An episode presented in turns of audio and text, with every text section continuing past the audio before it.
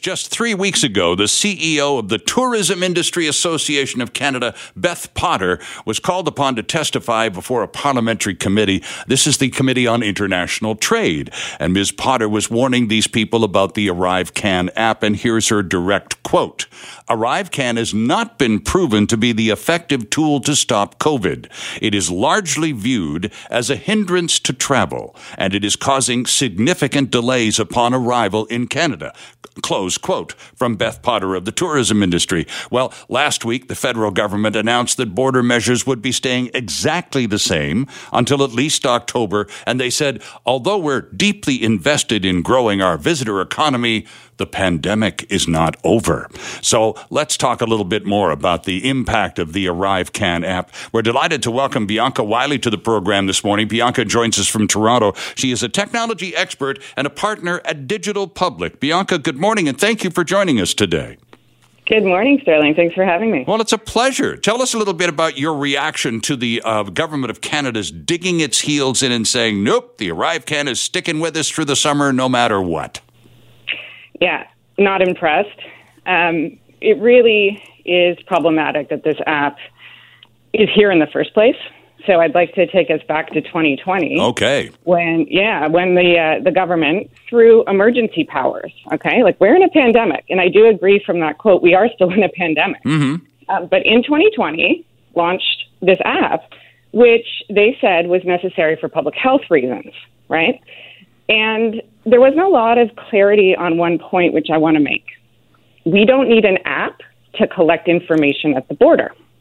So what the government did was they made it seem like, well, we need this mandatory app for a public health reason. Right.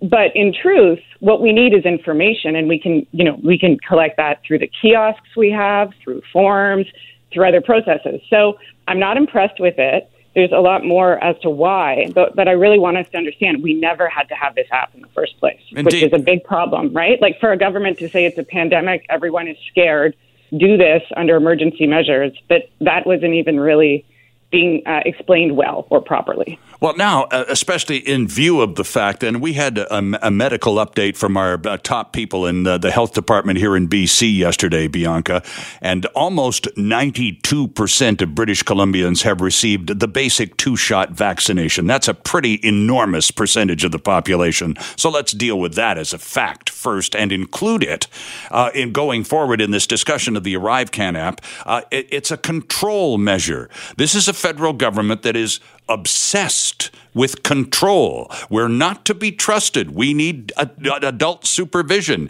And this is their way of exercising yet another layer of supervision over private Canadian citizens allegedly in a free country. That's my kind of extremist sounding take, Bianca, but that's what I see it as being nothing other than more from the control freaks in Ottawa. Well, let's take that position and apply it more broadly to the pandemic response. So I'm going to say twenty-five million dollars went into this app. In terms of what it's doing for our public health, you know, response, I'm in Ontario in the seventh wave. Mm-hmm. The things that we know work, ventilation, masking, you know, making sure people get money to stay home if they need to. Like there's a whole bunch of stuff we know works, yet somehow we are prioritizing and investing in technologies that fundamentally do not even serve the response. And if you look at the history of where we are, I don't see efficacy here. I don't see this doing what you would need to, you know, say, here's a control, back to your word of control. If, if at the border where we have no choice, there's mandatory, highly surveillance technology being applied, I would expect that the Public Health Agency of Canada is out here with us making a very clear case as to how this is proportional and necessary. I don't see that happening. I'm barely hearing from public health anymore. Now what I'm hearing is we're modernizing the border. Well, and, and we're also, at, at the same time, of course, com- considerably, and Beth Potter, the Tourism Industry Association of Canada C E O, was on to something. We, Walt Judas, her counterpart here in British Columbia, has said virtually the same thing on this show uh, several times in the last few months with respect to this app. It really is a hindrance. It does not Uh, well, look at Pearson. You're in Toronto. It's right up there, just just outside of town, Bianca. And it's it's mm-hmm. become it's become not a national, Bianca. Pearson Airport in Toronto, Canada, has become an international joke because of this, because of its inability to cope with volume, among other things, and of course, all of the complications from understaffed airlines and all the rest of it is is is uh, exacerbated by this extra label layer, layer rather of bureaucracy that is really uh, it, it takes a, a, a check-in that normally runs about thirty to forty seconds to up to four to five minutes, and that's an enormous delay when you multiply it by hundreds of thousands of people, isn't it? It is, but I'm going to take an argument I'm making here and flip take the flip side of that argument, okay. which is even if this app was making the airports go faster, I would say it shouldn't be here, nor should it be mandatory, because what we need to consider is not just efficiency, but equity. And I'm going to tell you how I learned about this app. Okay. Multiple people in my life said to me, hey, my phone doesn't even work with this app, or I'm pretty stressed out and now I'm jumbling around with a technology that I'm not comfortable with, or I don't really understand what I'm consenting to. Mm-hmm. I've had multiple people, you know, share that with me. When the government launched this app in twenty twenty, never mind where we are right now, they knew that a percentage of the population, first of all, doesn't have access easily to a smartphone or to the internet. True. And they did it anyway. Mm-hmm. And the public service has to provide service options for everybody. That's what governments have to do. So, the, you know, in terms of whether this is working well or not, it doesn't matter to me. What matters to me is we need to have choices. If we're comfortable with that kind of technology, okay, that's not everybody. And so there's another path here, which is, well, this should be voluntary. You want to get involved with this app or this technology? Okay. Mm-hmm. What about the rest of us who don't? Because I just generally speaking, another thing people I don't think know very much about right now, we are under a Quarantine Act. This is emergency powers. What's happening with the information that's collected, whether it's through an app or not right now, there's not even a requirement to tell you how it's being used. That's the Quarantine Act. Okay, and so this is not light, like emergency power. People need to understand this. We are still in a pandemic. The federal government is using an emergency power right now, and they should not be compelling or mandating the use of technology. That's just absolutely off. Well, it's, it's wrong. And there's there's a there's a uh, you use the word compelling, and I'm glad you did, because there is there's the, another dimension to this, which uh, is if you are uncooperative or you don't have access to the technology required, or for whatever reason you don't submit a, a fully a fully filled out ArriveCAN app when you arrive at a Canadian border. That here's your quarantine point, Bianca.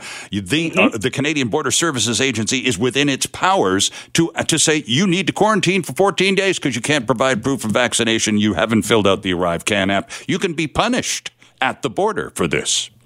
Yeah.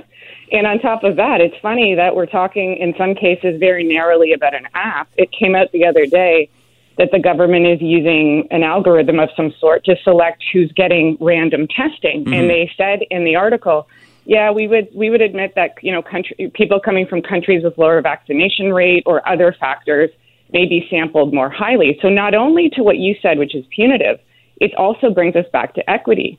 These, these, you know, whether it's testing or anything else, it's not being applied across the population in the same way.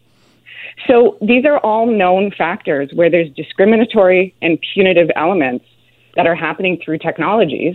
And what the government has done and is doing, which I think this is where we really need to hold them accountable. And it's Public Health Canada. It's not, we're talking a lot about borders and speed and tourism, and I understand that. Mm-hmm. But the rationale here, which is something we need to keep a very strong hold on, is we're in a pandemic. So we have to do very extraordinary measures, like implement mandatory surveillance technology. Mm-hmm. That is not something you do lightly. And if you do it, you better have a good reason and you better be clear about it. I don't know about you. I'm not hearing that rationale from the government. And they have a really easy thing they could have done from day one, which is not make this mandatory. Mm-hmm. So I just want to be super clear here, because I know some people listen and they think, I used the app, it was fine. And I'm like, okay, If you feel empowered and you understand what you're consenting to, good for you. Great. That's not everybody. It's not, not by a long shot, right? So this should not be mandatory. Not at all. Well, I'm going to leave it right there because you've made my point about fourteen times over, and I'm delighted to, to, to have you uh, take a few moments out of your weekend to, to uh, join us and make it, Bianca. It's a pleasure to have you on side, and I'd uh, like the opportunity to speak to you again because this is far from over. The, the, the fight on the other side of the border has just begun. Thanks very much for this.